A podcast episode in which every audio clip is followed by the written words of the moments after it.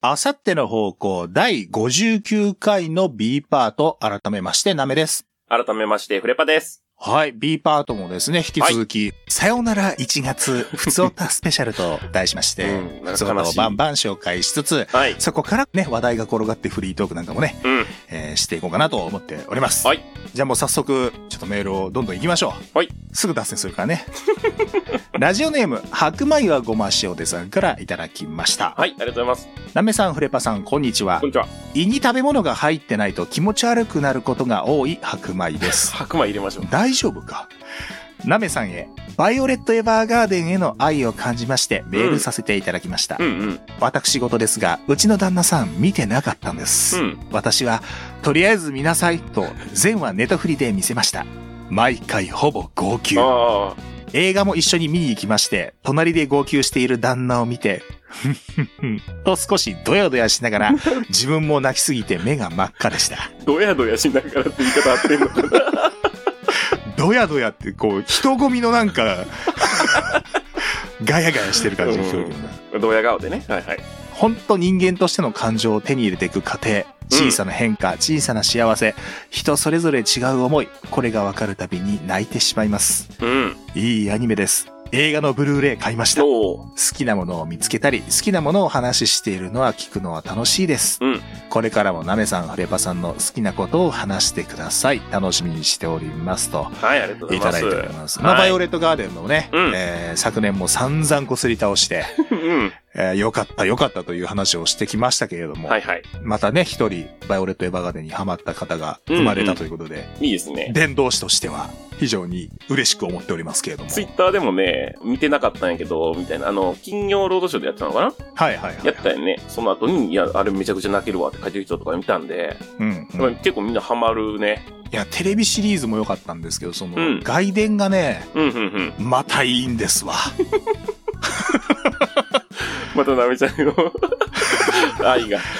外伝がいいん ですわ。結城葵さんって方がね、出てらっしゃるんですけど、その方のね、女の子の泣き叫ぶ声っていうのがね、非常にこう、心に突き刺さるお芝居をされてましてですね。。はいやー、素晴らしいんですわ。ぜひ気になった方はですね、まずテレビシリーズを見てから、そちらの外伝の方を見ていただいて、最後には、まあ、劇場版の方もですね、えー見ていただいて、こう、完全に完結という形で、こう、全部楽しんでいただけるといいかなと思うんですけれども。はいはいはい。えーまあでもここのね本題は申し訳ないんですけども、そこじゃなくてですねフレパさんの好きなことを話してくださいのところなん ですよ。まあ、どっちも書いてくれてあったけどね。ええまあ僕もそうですけども宿題ですよフレパあさあん。言われてたんでね。はい。そうそう、何が、その人にさ、俺がこれ好きやねんっていうのを伝えるぐらい好きなもの。ちょっと考えたんやけど、はいはいはい。まあ、最初ね、ラーメンがいいかなってちょっと思ってたはけいど、はい好きですもんね。まあ、でもラーメンみんな好きでしょと。まあまあまあそうですね。ね。だからそんなにね、伝えることもないかなって思ったんで、ちょっと考えてみた結果、僕が好きなもの、はい。謎解きうん。が好きですね。だからそのテレビ番組でもあったり、最近だとね、脱出ゲーム、リアル脱出ゲームとかもあったりもするんですけど、はいはい、はい。結構、名探偵的な方じゃなくてそうそう、松丸くんがよく出したりしてるやつとかね。松丸良子だっ松丸くん松丸 くん、け伝わってない。うんなんかそういう方がいらっしゃるんですね。あそうなんですよ。で、あのーよくね、嫁と出かけてる時も、そのうん、地域密着型というかさ、観光を兼ねた謎解きをやってるとこも結構あって、えそんなんやってんのフレパさん。うん。そんなん俺一回も聞いたことないよ。もう最近だからあれよ、コロナとかで、もうそのイベント自体やってないこと多くてさ、はあ。いや、そうだからね俺付き合い長いけど、謎解き好きなのはしてたけど、そんなことまでやってるの俺初めて聞いたよ。だってまあやってるっていうか、まあまあそれ目的でも言ってるんやけど、あるのよだねっ。て、なんか奥さんとさ、うんこれ今やってるらしいで、ちょっと行こうや、みたいなのを言っていくわけでしょ。そうそうそうそう。初めて聞いたよ。いや、まああんまり嫁とどこどこ行ってるのと、そんな俺言ったことないからな。まあまあまあ、そうやけどね。うん。はあそれで、うんまあ京都やとね、よくあるのは亀岡の方に、ちょっと北部の方だけど、山の方に、ほうほうえっ、と、あれ、保津川下りとかあるとこほに、その周辺の城跡とかさ、う。はいはい。を巡れるような謎をね、亀岡駅のとこに観光案内所あるんやけど、そこで配ってるのをね、そのキットをはいはいはい。無。料のやつもあれば1000円ぐらい。最近、ここ数年前ぐらいからは有料化もしてて、もうなんか結構ボリュームあるような。へうん、え。そのキットをこう、あの、首から下げるやつ。通行証みたいなやつあるやん。パス。だからパスみたいになってるところに、うん謎とペンと鉛筆入れてて、うんそれで謎解きながら、えーぐるぐる回るっていうのを、へ2、ー3時間かかるかな。うん。結構ね、ボリュームあって、えーそういうの楽しくてよくやってるんですけど、町おこし的にやってるんや、そこで。そうね。だからは定え。番のとこ巡れるようになってるからちょうどいいのよね。初めて行ってもちょうどいいし、あの、あと、その辺のレストランとか喫茶店とか食べ物屋さんとかの割引券とかもついてたりするん で、だから地図に一緒に載ってんのよ。定食屋さんありますとか。はい。そうだから町ぐる面白いでしょみで。いいね。うん。その町のことも知ってもらいつつやもんね。そうそうそう。ああ、ええやん。ええで、やんこの街の中でもご飯食べてってねっていうのも含めてやってるから、はえ。でね、今年で言うとスクラップさんがあの、100万なんそうやったかな。スクラップっていうその謎解きを作ってるすごい会社があるわけよ。はいはい。その名前は僕でも知ってます。うん。もう有名やね。うん。が、年末ぐらいから出してたんかなで、年明けにかけてやってたんやけど、うん。そのブラウザ上で、無料でやってるというのはすごいなっていうぐらいのレベルのボリュームがすごくて、うん。もうめちゃくちゃ日にちと時間と頭を使いまくって、うん。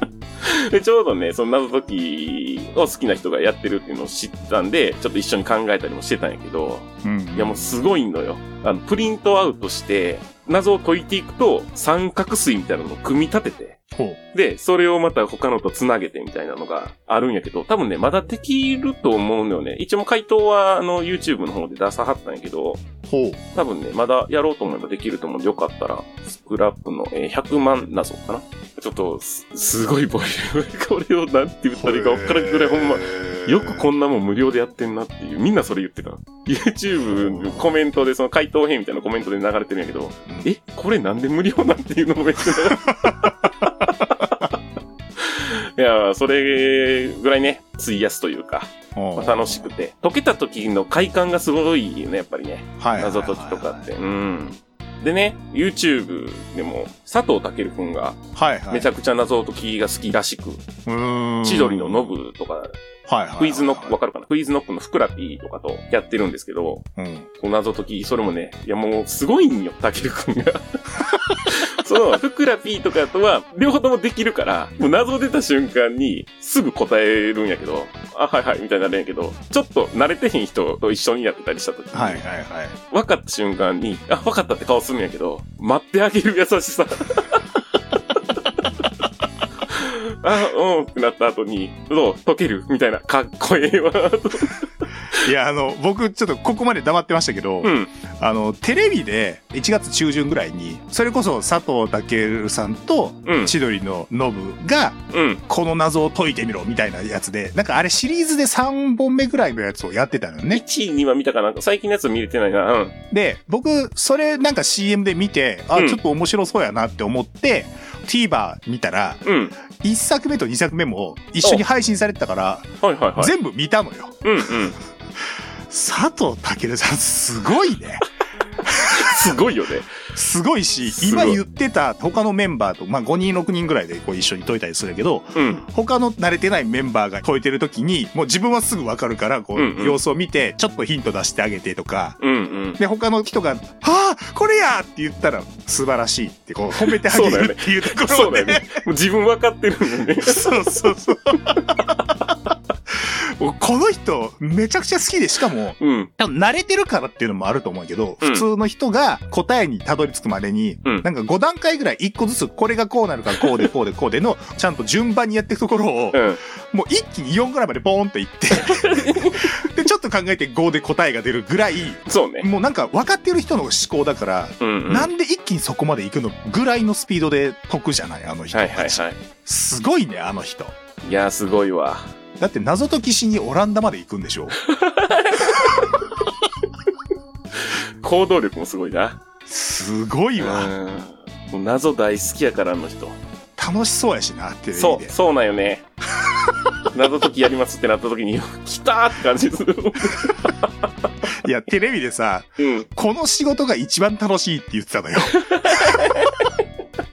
いいんかそれ言ってって思ったけど YouTube でやってるやつは、それの、だからその多分番組の前夜祭、後夜祭みたいなのをわざわざ撮って、へえやってはるんやけど、それもだから、新たに謎作ってもらってはんのかなそれをやるために。はでもだって、たけるさんのために謎を作りましたみたいな回あったもんな、確か。い。なんかそのテレビ番組のうん。佐藤健さんと千鳥のノブさんでやってる番組のクイズとか作ってる多分総括してはる人が、えーとうんうん高校生クイズとかあ、はい作はっいて。はる、矢野さんうんうんうん。矢野良平さんかないのね多分、うんうんうん。だからかえっと広島で放送してる千鳥の番組の「ひなだんだん」って番組でうん。矢野さん出てたのよおークイズ作ってきてやりましょうみたいのであ、そこのつながりがあるんか。ノブさんが謎解き好きやからっていう縁で出てるん や多分、ノブはね、あんま好きじゃないよ。 あ好きじゃないの謎解き自体は。でもあの一緒に行ったりするんでしょたけると仲いいから、うん、そうそうそうそう。うんたける たけるノブが、ノブがたけるって言ってるから言っ てしまう。たけるフレパさんは友達なのたけるさんいと。や、たける、いやもうほら、謎解き友達みたいなとこあるからさ。 面識ないやろ。ない、ないけども、たけるフレパーぐらいの中でしょ、多分。フレパって呼んでるところを持ってこい。いや、まあまあ、一緒にやってるのはね、楽しそうやからね。いや、でもね、あんだけやってたらね、千鳥のノブもだんだん謎解き、あの、答えれるようになってきてたのね。最初に見た時より全然。確かにね、そう、結構テレビ見てても、ひらめいてる瞬間とか、まあそれは多分、あの、佐藤健さんは見守っていての瞬間やと思うけど、 うんうん。結構ちゃんとひらめいてやってたりはしてたから、うんうん。そのテレビ番組をね、僕普通に面白かったからね、全部見たよね。やっぱその番組やから見せるあれもあるんやろう けど、うん。いや、だって答え知ってないとそんないかんやろぐらいの解き方してるし ね。そうね。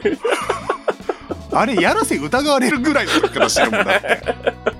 いや、俺さ、ちょっとさ、実はオープニングでその話しようと思ってたみたいのがあったんやけど、うんうん。これ、その番組を見てて思ったことね。うん。その佐藤健さんと千鳥のノブでやってた番組を見てて思ったことなんやけど、うん。まず最初に言っておきます。番組はめちゃくちゃ面白かったです。はいはい。謎解きも、うん。えっ、と、視聴者が楽しめるレベルの簡単なものから、マジで悩まんといけんものまで割とうんレベル広く置いてあって、うんで、最後まで僕は楽しく見れました。ここは、まず念頭に置いての話をしますけれども、はいはい。最初のファーストステージとセカンドステージがあって、ファーストステージが、うんえっ、と、セットで組まれたゲームセンターの中に入ってって、うんうん。えーゲームセンターのなんかゲーム、えっ、と、UFO キャッチャーとか、アーチェリーとかなんかそういういろんなゲームをこなしながら謎も解いて、えーそこから脱出してくださいっはいはいて。いうステージやったのね。うん。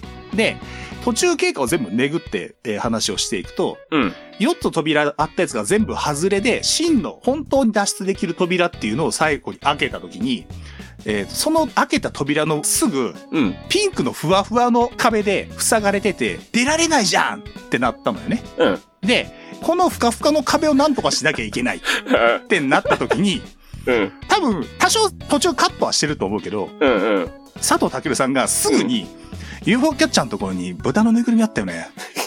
って、スパッて答えて、そうね。あの、家の形した、それっぽい箱の横に、うんうん。豚のぬいぐるみがこう制して置いてあって、うんうん。だから、その宝箱を動かせば、あそこ通れるようになるよ。って言っ て、UFO キャッチャーでこう持ち上げてやったら、実際に通れるようになって、えー脱出できました、クリアーってなったんやけど、うん。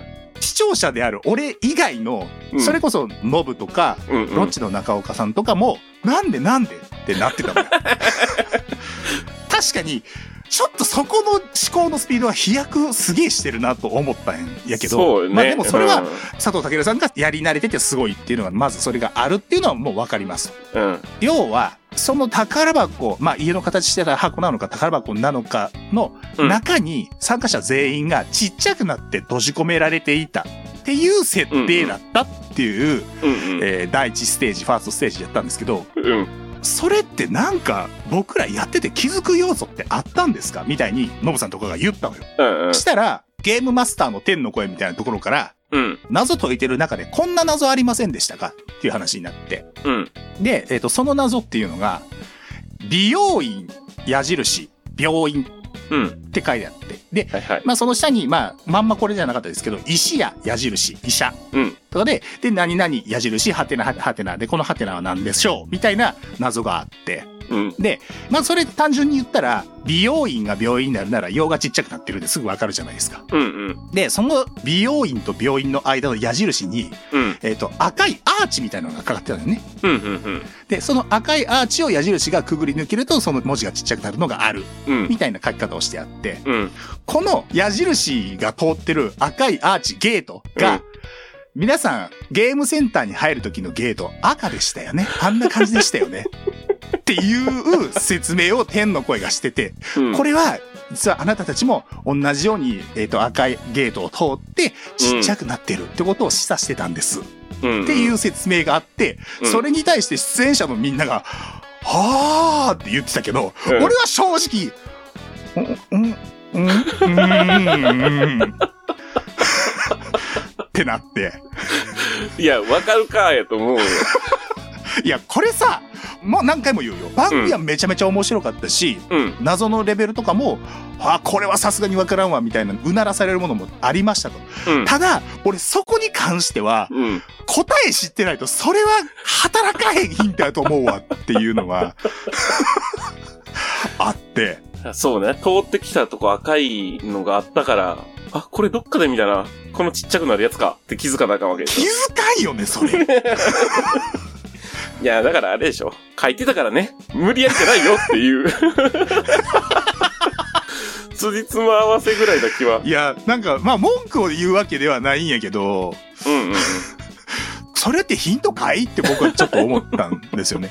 だから謎解きのその謎にしたって多うん分なんか美しい謎とか美学のある謎とかっていうの多分きっとあるんだろうなとは思うんですうよ。んうんとかなんかね暗号とかだとうん。うん。普通に解こうとしたって絶対無理じゃないですか。はいはい。解かせないことを目的として開発されてるものだからそうね暗号って。うんうん。でそれと同じ作り方してるものを謎解きとかで使ってるのを見ると、うんうん。僕はうんって思うんですよ。 なんかさ、例えば意味不明の文字列がバーってあって、うん。それの解き方うがん。 8文字ずつ並べていきます。で、うんその上で何かして何かして何かしてみたいな時、たまに見かけるんですけどはいはい、はい。なんで8文字ずつ並べ たいや、確かにそうよ。そこに8にするための何かが欲しいよね。そうそうそうそうそう。うんで、例えばさ、文字数が64とかだったら、うん。あ、8の2乗かう。んうん。まだわからなくはないんだ。はいはいはい。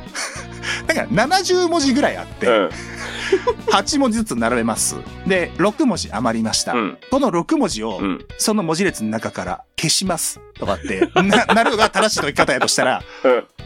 あーって俺は、うんって、ちょっいと俺や、まはなあるもんまな。そあ、そうで。さすがに無理よな。なんか取っかかり欲しいわってなるもんな。れはもう答えがあって、そこから逆算で作ってないって僕は思っちゃうから、ん。そうね。なんかたまにあるでしょ、そういうのっうて、んうんうん。確かに。それはなんか美しくないなって僕は思うときは、そうね。うまい。ことそれに対してのヒントをどっかで出しといてほしいよね。そうそうそうそう。うん。それこそその64が、えー8文字で開業してっていうんやったらう、ん、どっかにあの、葉っぱの絵を描いておくとかね。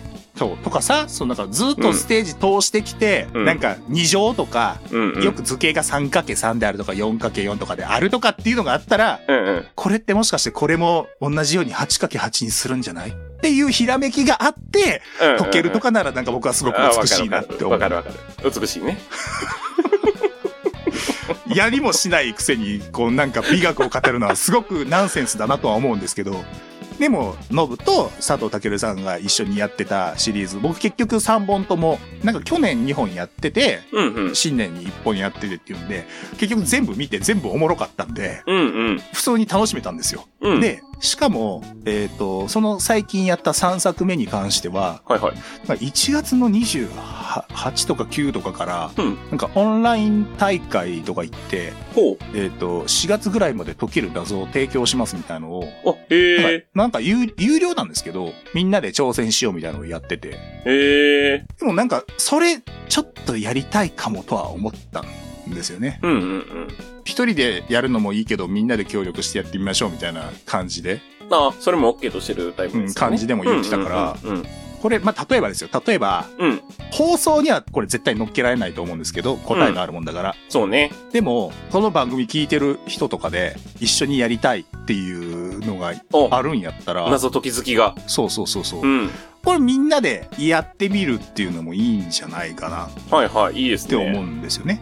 ただ、うん有料なんで、まあそうね、そこは僕ねら、はお金は取らないですけ ど、コンテンツを楽しむためのお金を払わなきゃいけないっていうのがあるんで、まあそうなんよね。なんで、なんか、こう、あさっての方向チームでみんなで解いてみようぜはいはってい。いうんが、もし、できるというか、やろうぜってなるんやったら僕は全然それやってみてもいいかなとは思いますね。うんうんうんうん。そうですね。謎解き好きなんですってお便り欲しいですね。ねうん。え多分いるでしょ聞いてる方の中にも。と思う。いや、あれね、佐藤健さんがすげえかっこよかったのよね。そうなのよね。タケルかっこいいのよ。健よう今初めてみたいなテンションで言えたな。 ああ、また普通音全然読んで ない。まあしか今はいもいかさ、ちょっと待って、ちょっと待って。俺さ、ここでさ、うさっき2本目撮る前にさ、なめちゃんもプロレスの話そろそろここでしとこうやって言ったらうんさ、ほんまやわ。もうこんな時間なんですよ。二人とも謎解きの話 で。どうすんの できひんよ。どれぐらいかかんのどうすんの20分かかる。 いや、どんなに巡っても多分10分ぐらい俺話すね。 ?C 行こう。C でやろう、それは。死ねやんの C でそれやろうもう。あさっての方向ブラックキャップ代表、山本。野球大好き声優小川秀和がお送りする YouTube プログラム GO! ショーブラックスプロ野球チーム、シガゴーブラックスの様々なトピックを取り上げ、応援していくこの番組。観戦レポートや選手へのインタビューなど生の声もお届けしますよあなたもチャンネル登録して黒に染まろうぜさあ、ご一緒に、GO! ショーブラックスニッチもサッチも2枚したザキ、西野二人によるバキバキ下ネタ番組おしゃべり会とおしゃべり会を交互にお届け。チントレ談義や女性との触れ合いなどなど聞きどころ満載ザキくん最近チントレしてるの毎週大体日曜日、ポッドキャストチャンネルをチェック。ザキさんチントレどうなんですか聞いてね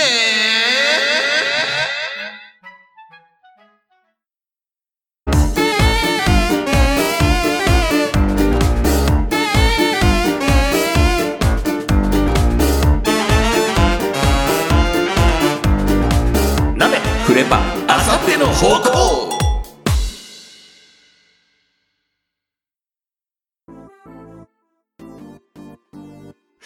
普通だ、次、もう一個なんかどれか行こう。そんな雑 にえーとじゃあえーとハさん行こうかなお、はい。ラジオネームハさんからいただきましたうんなめさんフレパさんこんばんはこんばんは。お二人には実はよく分かってないままここまで生きてきてしまったことってありますかほう。私はバスの乗り方ですほうほう。特に通勤通学でも日常の移動でもバスに縁のない生活を送ってきたので、うん。たまに乗る羽目になると、自分がこれから乗るバスが前乗り後乗りや前払い後払いといったシステムがあーどうなっているのか全くわかりませ ん。ぶっちゃけ出たとこ勝負です。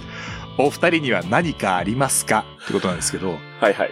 俺もね、バス使わんからね、マジでわからんの。いや、バスはね、地域によってこれ前乗り、後ろ乗り変わるから、そうなんよ。それはもう、マジで出たとこ勝負やと思うよ。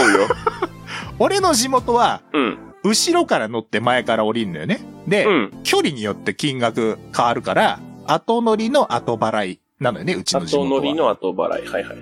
後ろ乗りの後払いね。うん。そうそう、後ろ乗りの後払い。はいはい。なんやけど、多分都内は、あ、でも都内、え、都内もでも、後ろ乗りの前払いか。やったと思うんやけど、乗らんのよな、都内で俺バス。うんうんうんうん。京都の市バスは後ろ乗り、後払いやね。後払いなんや。うん。変わらん、ほとんど変わらんのやけど、えっと、沿線によって、ここまでは同じ料金で、ここからはちょっとずつ値段上がりますみたいなのがあるのよね。ほいでさ、俺さ、う BC リーグとかで試合地方まで見に行ったりもたまにするんやけど、ん。うん。駅から球場までがめっちゃ遠かったりするから、バス乗ったりすんのよ。うん。これがまたわからんのよ。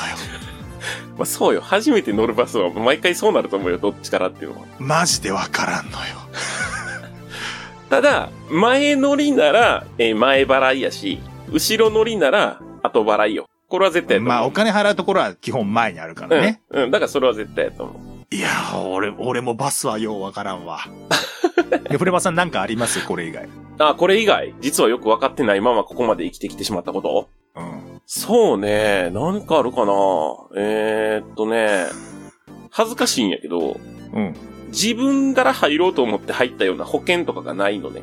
はいはいはい、はい。ずっと実家やから、うんうん一応生命保険とかも入ってるけど、親がやってたし、うんまあ、車とかも親と一緒の今乗ってるわけやから、自分で特別に入ってないんで、うんうんその辺の仕組みが全く分かってない。だから、今、親が死んで保険入るとかってなっても、え、何どうしたらいいのってなると思う。 あーまあでもそれは分からんよな。まあ、そう。特に実家暮らしで親と一緒とかやったらそれは分からんよ。あーあよ当かった事者、まあ当事者じゃないというか自分が手続きしてないもんね。そうなんよね。 俺もっとバカやで。何 まず、うん俺ね、四国の並びね、どんだけ覚えようとしてもね、 毎回分からなくなるのよ。ああ、はあ、はあ、はあ。四国に俺行ったこともないから、うん。経験に基づいたものとかが何もないのよ。はいはいはいはい。だからなんか覚えようと思って、こういう並びでなんかこう頭文字覚えてとかってやるんやけど、うん。なんか、かえとこうって覚えとるんやけど、うんそのかえとこうがどういう順番で並んでるかがね、 まず覚えてないんだよね。じゃあ、あれや、もう Z の書き順とかにして覚えたらいいのに。まあそうなんやけど、うんでその Z の書き順って覚えたとしても、うん。多分今度は頭文字がどの順番かが多 分ね、覚えられへんと思うんだよね。で、やし、多分行ったことないし、うんいかんから、うん。どっかで覚える必要がないと思ってしまってるところが多分あるのよね。 ああ、はいはいはい。なるほどね。東北とか九州はわかんないけどう、ん。四国は俺どうしても覚えられへんのよな。 ちなみに僕、地理取ってたんですけどね。あとね、うん。あとね、これも恥ずかしいんですけど、僕、はい7年間ぐらいテレビのない生活をしてたじゃないですか。あ、うんうん。だから、その間に出てきた芸能人の方の名前が全くわからないんですよ。なあ。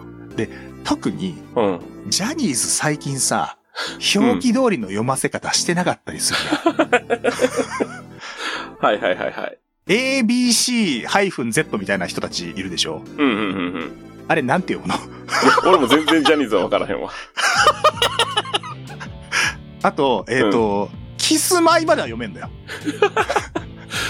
キスマイは、え、キスマイフット2とかじゃなかったっけ FP2 って書くじゃない、そのうん。後。フットでいいんじゃないフット2じゃないかな。フット2でいいのあれ。多分。 これ間違ってたら怒られん で。ジャニーズファンに。申し訳ないけどもね、僕がテレビない期間に出てこられたんで、うん本当にわからないんです。うん。難しい読み方するよね。で、えっ、と、あとね、うん耳から入ってきてるから、音では覚えてるんやけど、うん。文字を見たら、うんそれこそさっきフレバさんが多分言おうとしてたやつですよ。はいはいはい。ストーンズはね、うん文字を見てね、パッとストーンズってマジで読めない。いや、あれな、毎回一旦頭の中で整理せんとストーブって出て こん。 そう、一回文字を見たら6、ストーンズって絶対なるのよ。なるなる。無理やって。うん。ちょっとあれは無理くりすぎるわ。勘弁してほしい。あれ謎解きでこう読めやったら文句言うと思うも んな。さすがに読めんよってなる。あれ、え、え、なあれ、あれなんで愛と X を無視してんの知らんよ。なんかそういうヒント、ヒントあんの省けっていう。省けっていうヒント。だってうん、 6をギリシャ数字、えギリシャ数字ローマ数字か。うんで表そうと思ったら、うん XI でしょうん。VI かな ?6 なら。あ、V、あ VI でしょ、うん IX とかではないわけじゃないですか。違うね。わからないです。 わからないです。どっかにマイナス9って書いておいてくれんとわかんおな。前の好き。なんかベリベリって剥がしたら、あ、出てきたって言うてくれんとわからない。とかな俺、なんかルロケンとかの映画やってた頃、もう俺、竹井絵美さんのこと、竹井咲って呼んでたしな。ああ、あれも難しいね。一応なんか、咲くって書いて、絵美みたいな読み方はあるらしいんやけど、うんうんうん。ちょっと厳しいよね。未だにだって一回先って呼んで、あ、違うね。先じゃないね。あ、そうそうってなるもんな。あと、黒木春さんとかね、うんうんうん。花って書いて春は無理やわ。そう。 ごめんなさい、皆さん、本当に。僕が無知なので申し訳ない。本当に僕が悪いんですけれども。結局、まあ、まあ、そこに関しては、まあ、うん勉強して覚えたんですけれども、うんうんうん。まあ、未だにちょっと ABCZ の方の読み方は僕はっきりしてないの で、この後調べようと思います。そうですね。はい怒。られる前に調べまし本当になもう、ついてけへんねんな。お っちゃんよ、マジょう。あで。と、読みにくいで言ったらあれよ。ブランド名とかもね。無理無理無理無理無理。 I、ん ?INZNI やったっけな。あ、イングい、イグニってなるでしょ フレパさん、それ言ったらもう丸いがおいおいですよ。それを言ってしまったら。あまあそうね。うブランドはマジでもう無理無理。わからんわからんん。。そう、まあまあ独特な読み方しとる、あの、鶏のマーークのなんか、え L みたいなんから始まるやつ、あれなんて読むのク、うん鶏のマーク鶏じゃなかったっけあれ。あ、わか、それ自体が今パッと出てきてないわ。もう鶏のマークを見たら俺もうコメリしか出てこんからさ。コメリな。おっさんの言うことやで、ほんまに。あかんで、ほんまに。世の中に興味持ってかんと。だから勉強していこえーというわけでですね、えーひはいょっとしたらこれがですね、うんえー井上三蔵野郎さんからいただいてたあまり共感してもらえないことなのかもう。しれません そうね。井上三蔵野郎さんからいただいてるトークテーマのあまり共感してもらえないことだったのかもしれません、はい。というわけでまだまだ本当は話したいこともあるんですけれども、うん。 B パートはここまでとしまして、 えー引き続き C パートでも、普通歌を必ず紹介していきたいと思います。はい。よろしくお願いいたします。。お願いします